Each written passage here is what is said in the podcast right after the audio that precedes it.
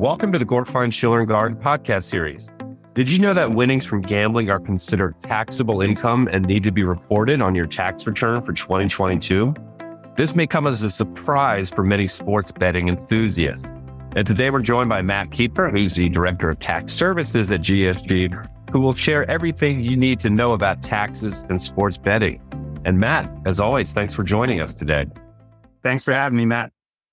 Sure thing. And let's start at a high level. If you don't mind, give us a high level overview of sports betting and tax reporting.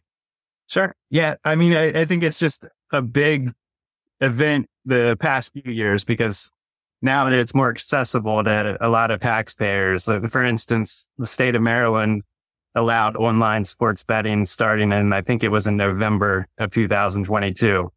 Prior to that, we did have a few casinos where you could go bet and play some sports bets. But now that everybody can open up their phone and place a bet at any given time, it's just going to be an area where it's going to be more taxpayers that are going to be impacted by this. And I think a lot of people don't realize that there's some tax reporting aspects to it. So generally speaking, all income is reportable by taxpayers. So anytime you win on a bet, that is considered reportable income to a taxpayer.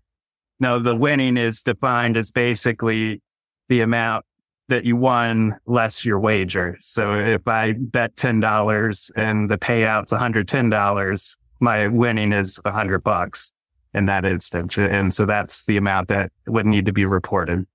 And so it really begins to become a problem. I'm personally, I bet on DraftKings Sportsbook and FanDuel and it's easy to bet multiple transactions a day or, you know, throughout the week. And it's hard to keep track of all that. The good news is that the FanDuel and Sportsbook uh, under your account history does give you some statements to help you with keeping track of your winnings and the wagers.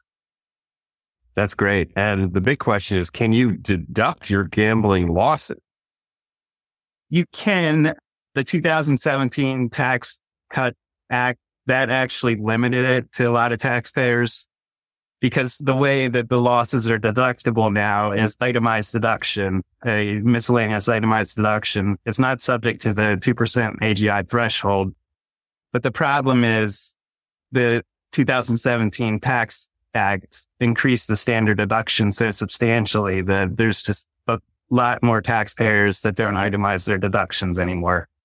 So if you're claiming a standard deduction, you're not going to get the benefit for the gambling losses. Got it. Got it. And I guess just overall, how can taxpayers best go about managing their taxes when it comes to gambling? I think the biggest important item to take care of is if you're a big time bettor, it's, you want to keep a log of all your bets and winnings and almost like on a daily basis. That's one area that there it's a gray area with the IRS is at what point can you net the winnings and losses? So it's, there's a little bit of clarity with certain types of gambling with slots. The way it works is that session for the day. So if I go gam- or start with a slot machine at the beginning of the day and stay there until the end of the day, that's one session. So whatever my wager was versus my winnings is what I would report for that session. So if I go another day and I start a session and end up losing 500 bucks that day, I can't net that directly against the other day that I had the winnings. And that's been clarified by the IRS. Other types of games like sports betting, they haven't really defined what's considered one transaction. So it's possible that like if I bet $500 today and win $1,000 today and the next day I lose money, I can't net those together.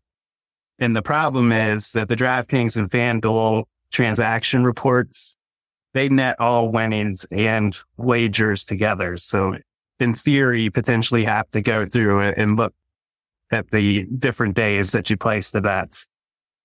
Wow. Sounds pretty complicated, which leads right into our next question perfectly. How can GSG help?